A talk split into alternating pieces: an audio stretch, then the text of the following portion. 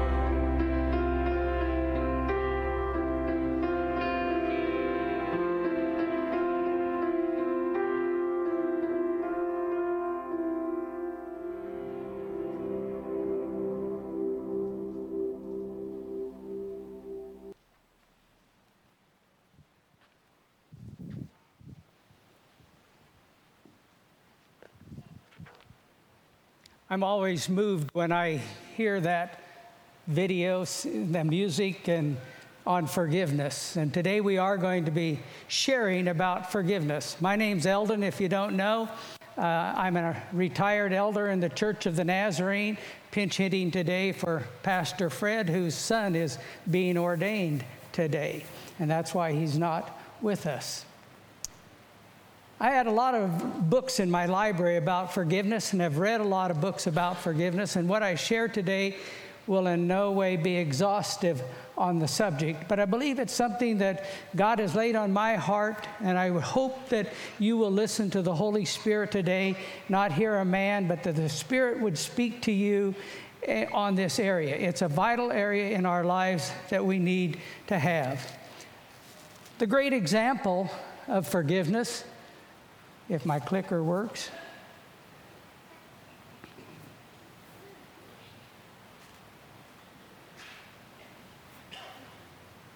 We knew this technology world, you know. There we go. The great example of forgiveness is Jesus on the cross. When he was hanging there, he said, Father, forgive them. They know not what they do. He was speaking primarily to the people there at the foot of the cross and to the Jews and, and those around. But as I was preparing for this message, it was like Jesus was saying that to me Father, forgive him. He doesn't know what he's done. And, and sin in our lives can cause us great grief, and unforgiveness can cause us great grief in our lives. Jesus taught his disciples a prayer. I want you to say it with me, if you would, this morning. Our Father in heaven, hallowed be your name. Your kingdom come, your will be done, on earth as it is in heaven. Give us this day our daily bread, and forgive us our debts as we forgive our debtors. And do not lead us into temptation but deliver us from the evil one. For yours is the kingdom and the power and the glory forever. Amen. And it goes on in that passage of Scripture and says this For if you forgive men their trespasses, your heavenly Father will also forgive you. But if you do not forgive men their trespasses, neither will your Father forgive your trespasses. That's quite a statement there. Forgiveness in our lives. In Matthew chapter 18, there's a story, and if you have your Bibles, I'd like you to turn there. I'm going to be reading, I believe, from the uh, New King James Version. Many of you probably have the NIV, but this is what it says. It's going to be on the overhead as well. Then Peter came and said, Lord, how often shall my brother sin against me and I forgive him? Up to seven times? Peter thought he was being pretty generous in his forgiveness. Jesus said to him, I do not say to you up to seven times, but up to 70 times seven, and that payment be made.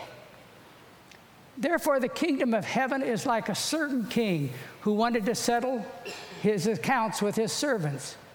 And when he had begun to settle accounts, one was brought to him who owed him 10,000 talents.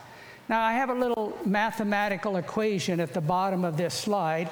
In the Bible, in the Wesleyan Study Bible that I have, it says that uh, 10,000 talents equals 60 million denarii. And that one denarius or one denarii is equal to one day's wages. So if we take let's say somebody makes $15 an hour and works eight hours a day, and they make $120 a day. Who's my great mathematician out there who can tell me what that comes to? $7.2 billion in our economy today. That was quite a, a debt, uh, it's quite staggering. But as he was not able to pay, his master commanded that he be sold with his family, wife, and children, and all that he had, and that payment be made. The servant there fell down before his master, saying, Master, have patience with me, and I will pay you all.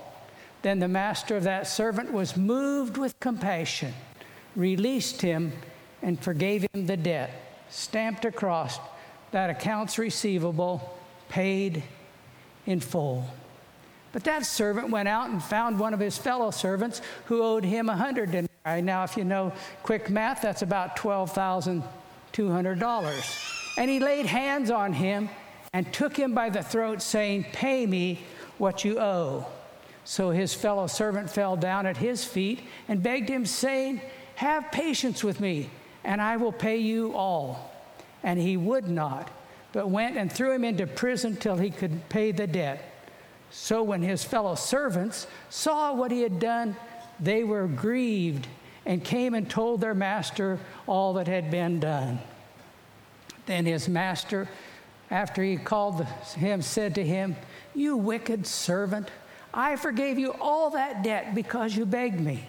Should you not have had compassion on your fellow servant, just as I had pity on you? And his master was angry and delivered him to the torturers until he should pay all that was due him. But here's the, the great verse again. So my heavenly Father also will do to you if each of you from his heart does not forgive his brother his trespasses. Forgiveness is a powerful thing. And Jesus, when he was going to ascend into heaven, said to his disciples, Wait in the upper room for the Holy Spirit. I have to believe that one of the things that had to take place before the Holy Spirit came was that there had to be some confession and forgiveness among the disciples. You know, there, there was some jealousy kind of that had taken place, and certain guys had a little bit more of Jesus' ear, and all of this transpired into that upper room. And I think it took some days, and they had to open up and they had to confess. And then, as they did, and forgiveness flowed, then the Holy Spirit came. I'm not here today to be a counselor or to try to do some psychological work today, but I'm here to share the Word of God and to help you on your spiritual journey. So here's a question What are some of the evidences of unforgiveness in a person's life? And my prayer has been through this that the Holy Spirit might be revealing to you. You know, as a pastor, you have to first do the examination yourself. And, and God has worked in my life through this message to kind of point out some things that might I might need to, to take care of, you know. So here's one of them. It's bitterness. Ephesians 4, 31 to 32 says this Get rid of all bitterness, rage, anger, brawling, and slander, along with every form of malice. Now, bitterness kind of produces all those other things rage, anger, malice in a person's life. Be kind and compassionate to one another, forgiving each other, just as Christ, God, forgave you. Bitterness, a deep seated hatred, often rooted in things of the past. And if it is allowed to grow, it's like a cancer on the soul. I pastored in a town up in Oregon for a while, and I had a man, I think, who's probably the most bitter man I've ever met. He hated everybody, it seemed, except for me for some reason. I don't know why. But uh, he hated all authority. He hated police. He hated lawyers. He hated the state. And where did it lead him? It led him to prison, to family problems, to alcohol problems, to economic problems in his life. Sometimes bitterness is not right there on the surface. We don't see it. It's underneath, and a person just is allowing it and suppressing it in their lives. And then suddenly something triggers a person. What happens? We usually see them on the evening news because that bitterness has expressed itself. Closely related to bitterness is the area of resentment. We need to ask ourselves sometimes, and this is where I, God spoke to me, is this area of resentment. Um, my family all lives out in the northwest and it always seems like that they want me to travel there and and never would come to california where i lived or they'll never probably ever come to missouri uh, and sometimes I, I, had to say, Am I resentful over that, God? And, and forgive them for that and be open and have an open spirit about that in my own life. But things of the past, haunting things, things that maybe have abused you in the past, might build resentment in your life. Lawrence Crabb, a Christian uh, counselor and writer, in one of his books speaks about the inner child of the past, the hurting child, the hating child, the humiliated child, the horrified child. And you might be able to identify with one of those. These are often stuffed or buried in our subconscious again until something triggers them. And sometimes that requires the help of a pastor, a counselor, a good friend. But I want to believe today that the Holy Spirit is the great counselor. Jesus said in John chapters 14 and 16, in that area of John, he said, When I go, I'm going to send a counselor. I'm going to send the Holy Spirit to guide you into all truth. And so I believe that the Holy Spirit can show us bitterness or resentment in our lives. Now, there's another uh, area that's an evidence of unforgiveness. Finish this statement for me. All together, or one, one of you.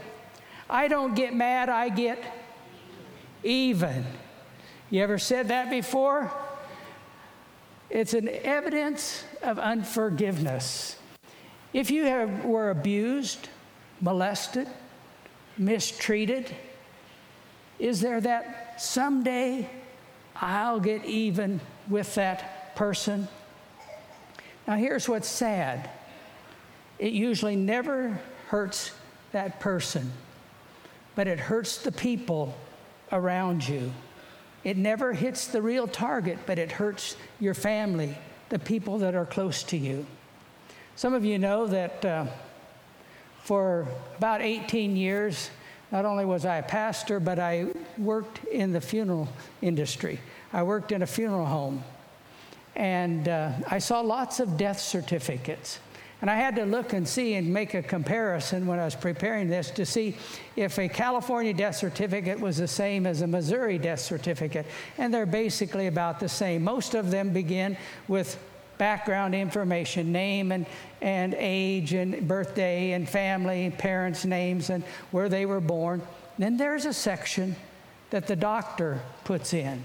And he puts in primary cause of death, heart attack, underlying causes, high blood pressure, high cholesterol. Some, somebody said that probably on some of those death certificates there should be grudgitis, getting even.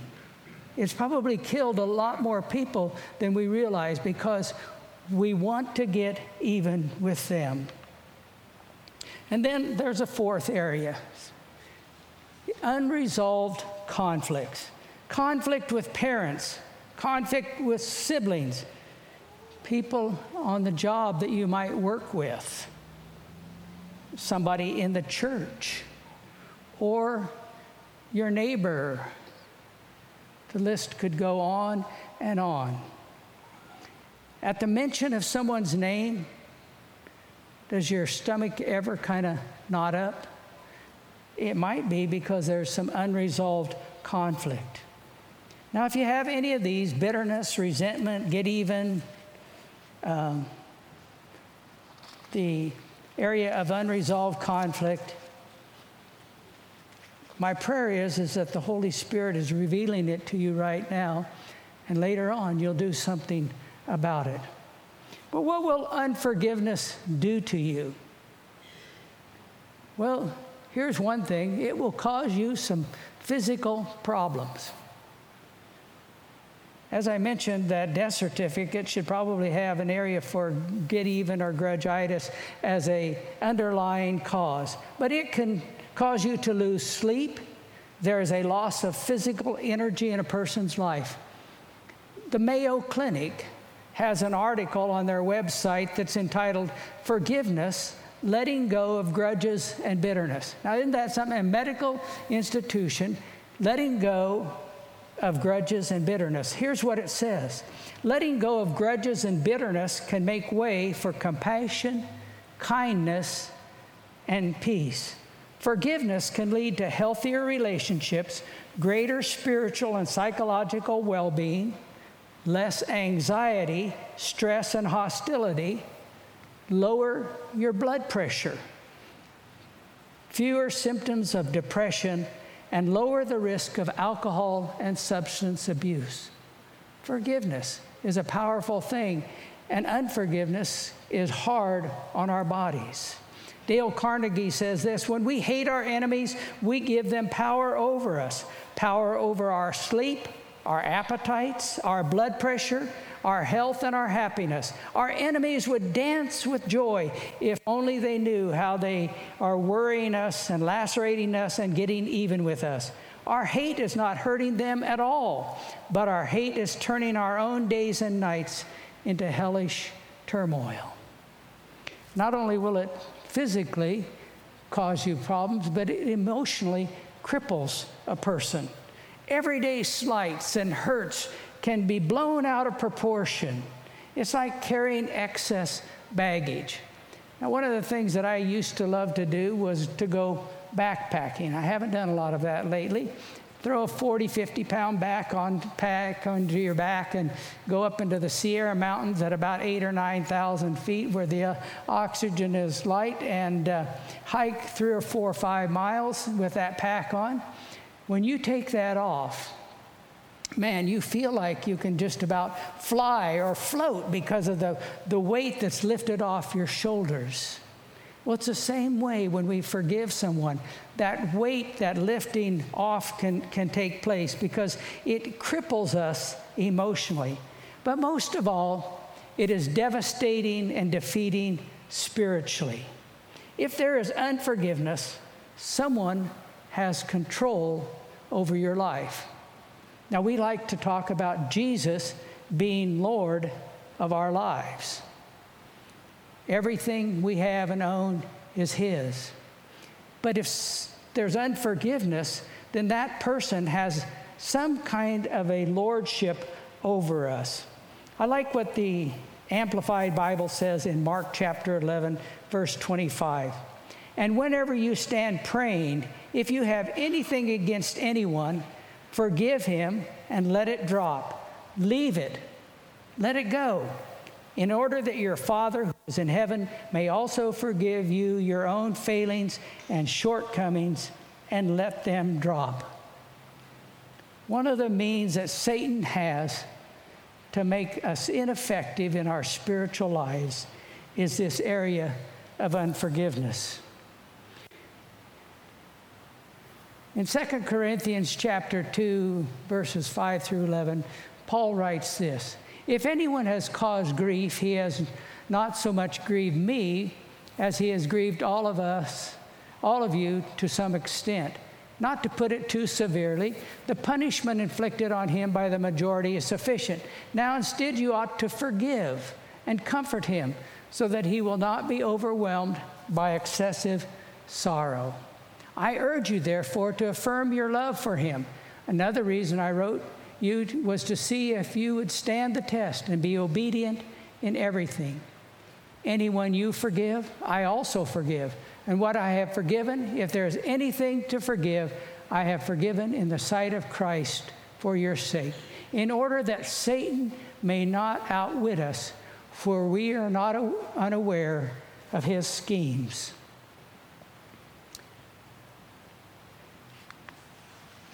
Listen closely to what I want to share with you. Paul recognized that in the church, unforgiveness causes a multitude of problems. One of the great things about being the new guy kind of here in the church is I don't know all of the problems, so I can be free to speak frankly about this. Unforgiveness keeps God from blessing a church. It stymies worship. How can you sit in a congregation and sing the praises of God and pray and worship Him when there might be bitterness or resentment or hatred of some kind towards somebody else in the congregation? When I was a kid growing up, I grew up in the Mennonite church, and they had communion every so often, like a lot of churches do. And there was something that they did that really didn't mean much to me as a kid, but now, uh, as I grew and as I went into the pastorate, I re- realized the significance of it. They had a statement that they would say, the men would stand up. Notice, not the women, uh, but the men would stand up in the, in the church and they would say, As far as I know, I have peace with God and my fellow man, and it is my desire to commune. They took communion very seriously, but that statement, as far as I know, everything is right vertically with God and with my fellow man, and it's my desire to commune. They were really, in a sense, opening themselves up to someone else in that congregation and allowing themselves to be vulnerable to ask for forgiveness if there was anything that was in the way of that fellowship in, that, in their lives. Unforgiveness blocks the evangelism of the church. People will say, Oh, look at that church. Look at how they're fighting. The sad truth is, in the history of churches, not just the Nazarene church, but churches in general, more have died because of unforgiveness than any other reason. Unforgiveness between members, and the, God just couldn't bless those fellowships and they died. So, what does it mean to forgive? And how do I forgive someone in my life? Well, first of all, it's a choice of your, your, that you make. It's a matter of your will. In this passage that I read in Matthew chapter 18, there's this wealthy king who has his annual accounting and he looks at his accounts receivable and he sees in this line a debtor who owes him a great deal, as I mentioned. And the king looks at this amount and I can just imagine he kind of thunders at this man and he says, You scoundrel, you've taken advantage of my goodness. And he orders the man's wife and children and all that he has to be sold. And he probably had quite a bit in possessions. And the man begs for his family. Now, he should have thought about the consequences beforehand, but that's another the story. And the king says something like this maybe, Oh, I, I ought to have my head examined, but I will let you go free. I'm forgiving all your indebtedness. And he stamps, paid in full. And tragically, this man could not do the same thing. And this parable that Jesus tells is a story of God, of us, and others. The king. God has forgiven me, I know, so much. And what others may have caused issues in my life are so little in compared to what he has forgiven. It's not a feeling that we have, this forgiveness. It's a choice that we make. It's a matter of faith out of obedience to God's word. It's a commitment to obey Him, to please Him, and to walk in the light in our lives. Forgiveness goes against human nature. It has to be something that God helps you with in your lives, a decision that you make, a desire that you have in your lives. I want us to look at another video, a powerful little story, if we can, um, about a lady and her forgiveness.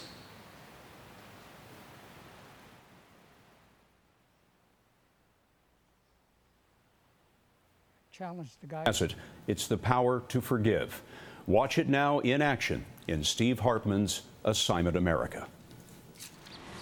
Mm-hmm. Thank you, Lord. In a small apartment building in North Minneapolis, a 59 year old teacher's aide sings praise to God for no seemingly apparent reason. Indeed, if anyone was to have issues with the Lord, it would be Mary Johnson. For all you've done for me. He never had a chance.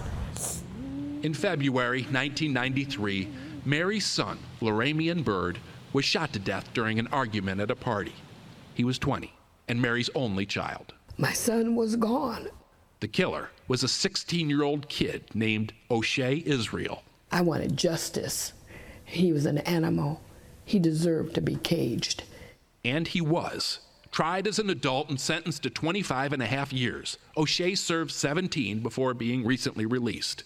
He now lives back in the old neighborhood, close to Mary. This close. He lives next door. Next door.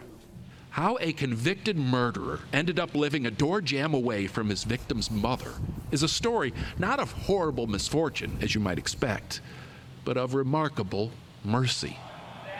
A few years ago, Mary asked if she could meet O'Shea here at Minnesota's Stillwater State Prison. As a devout Christian, she felt compelled to see if there was some way, if somehow she could forgive her son's killer. What'd she say to you? I believe the first thing she said was, Look, you don't know me, I don't know you. Let's just start with right now. And I was befuddled myself. O'Shea says they met regularly after that. When he got out, she introduced him to her landlord, who, with Mary's blessing, invited O'Shea to move into the building. Today, they don't just live close, they are close. Clearly, Mary was able to forgive. Unforgiveness is like cancer. It will eat you from the inside out. It's not about that other person. Me forgiving him does not diminish what he's done. Yes, he murdered my son, but the forgiveness is for me. It's for me. For O'Shea, it hasn't been that easy. I haven't totally forgiven myself yet. I'm learning how to forgive myself. And I'm still growing towards, you know, trying to forgive myself and what it is I've done. To that end, O'Shea is now busy proving himself to himself. He works at a recycling plant by day and goes to college by night. He says he's determined to pay back Mary's clemency by contributing to society.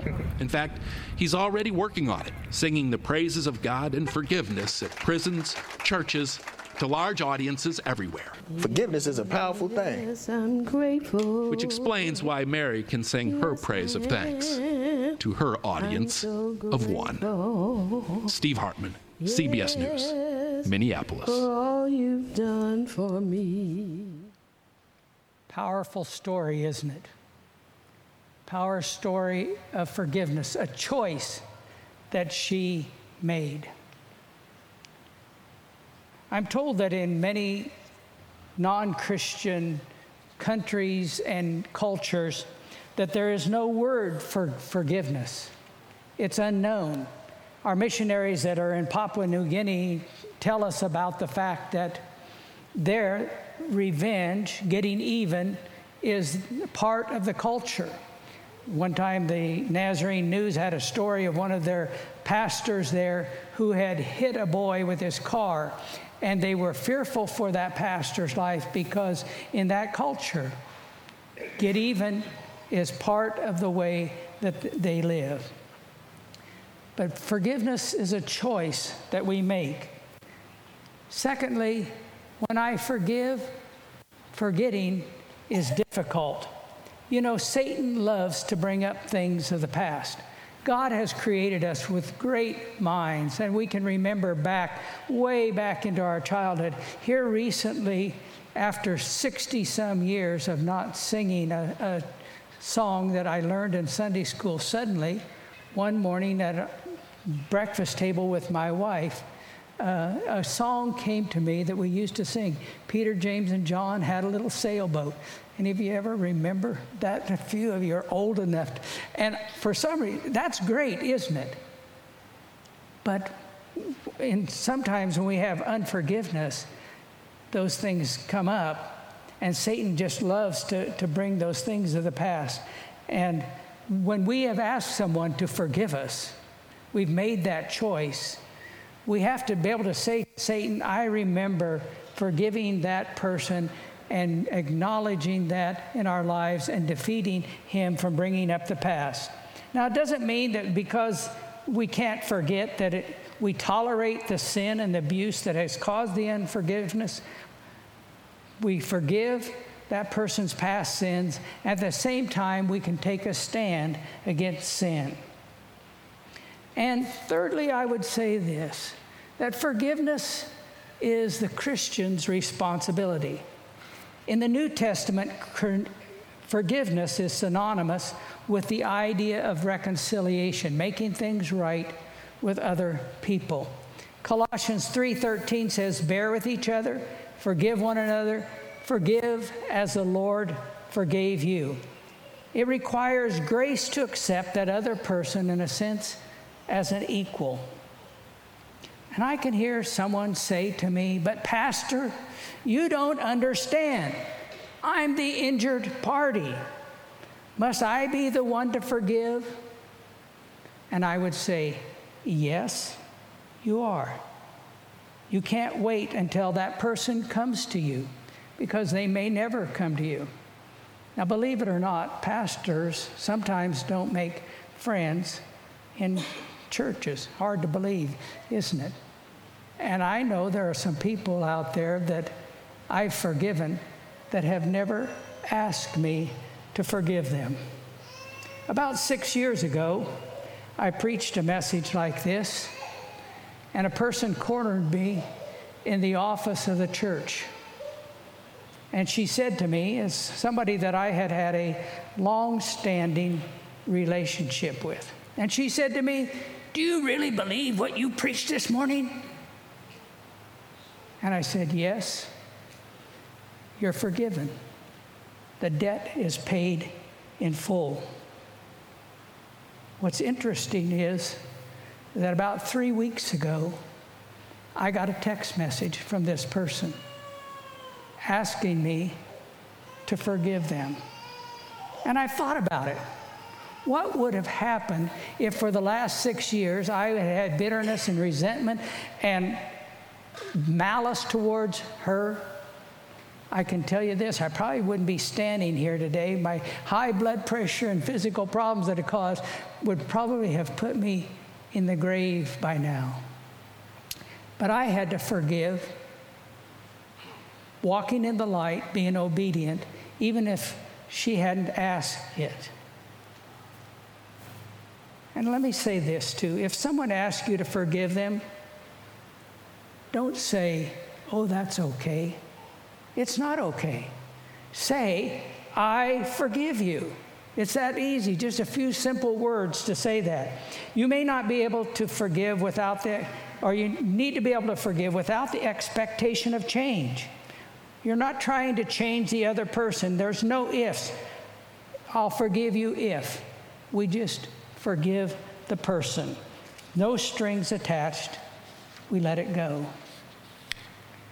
Now I'm going to conclude kind of with some steps, what I call steps for forgiveness. I don't think I put this on the outline.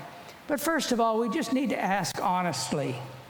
Again, with the help of the Holy Spirit, or it might take someone else, do I want to let go of my resentment and my revenge?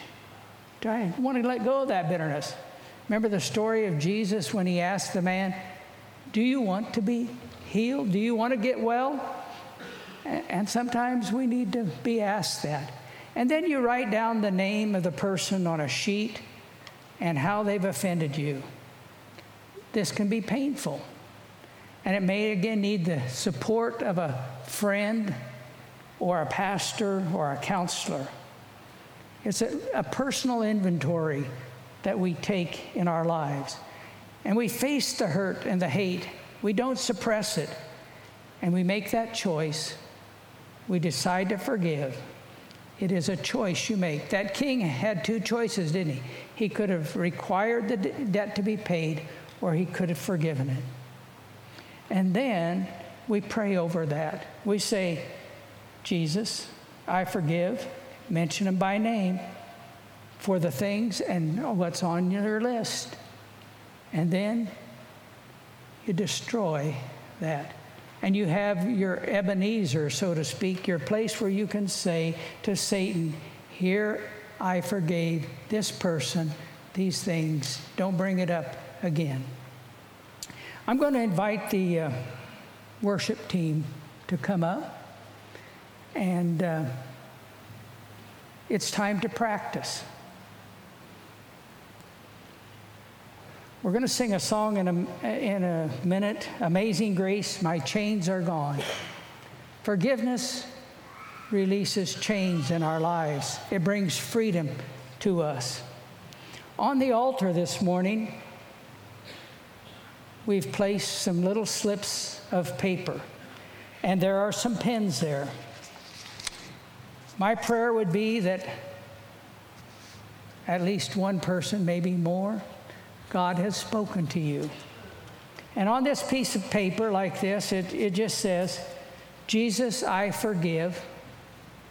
And you write the person's name in there for these things, and you write down what the offense is, what's, what the problem is.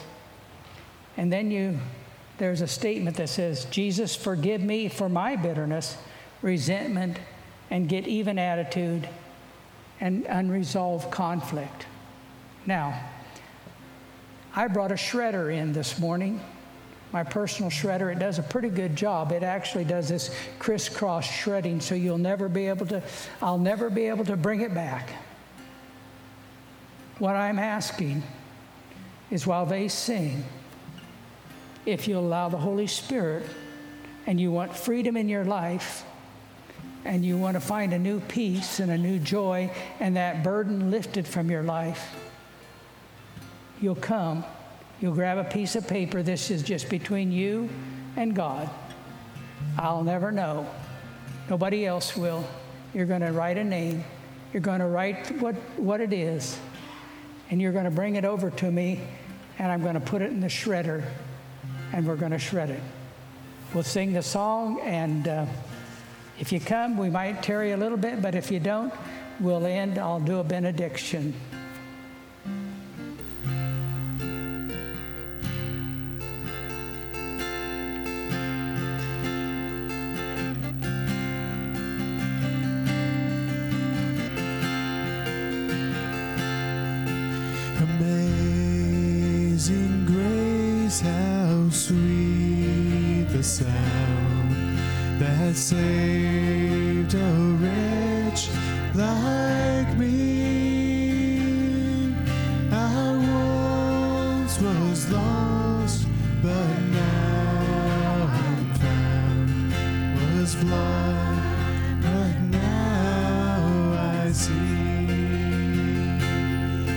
'Twas grace that taught my heart to fear, and grace my fears relieved.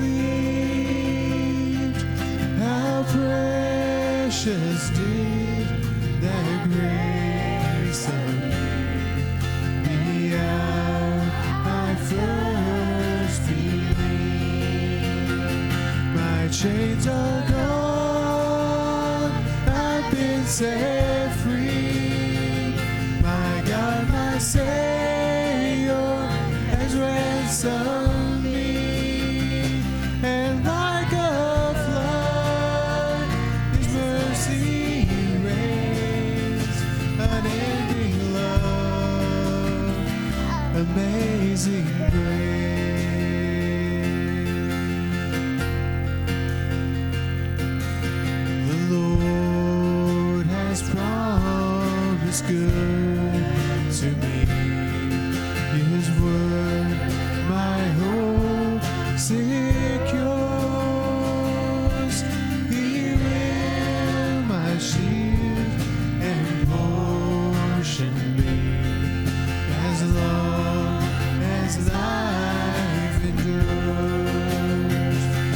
Chains are gone, I've been set free. My God, my Savior has ransomed me. And His mercy reigns, amazing grace. My chains are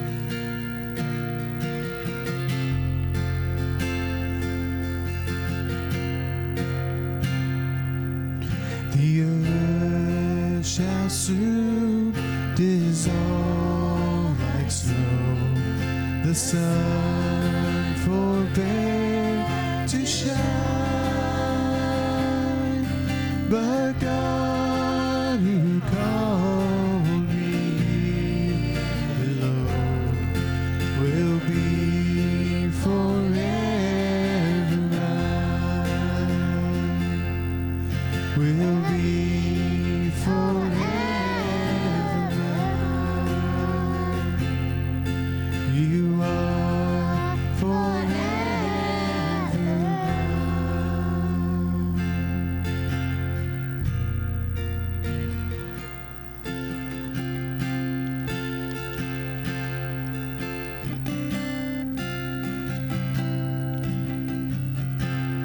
believe that we gave Satan a black eye this morning, defeated him. Forgiveness has taken place. Burdens have been lifted. People are walking out with a greater freedom today than when they came in. Let's pray a closing prayer. Jesus, we thank you for your forgiveness in our lives. We pray that as we go forth from this service, we'll practice what we've heard, what your word has said, that we will forgive others as you have forgiven us. Keep us in the light, walking in fellowship with one another, we pray. In your precious name, amen. God bless you. You can go.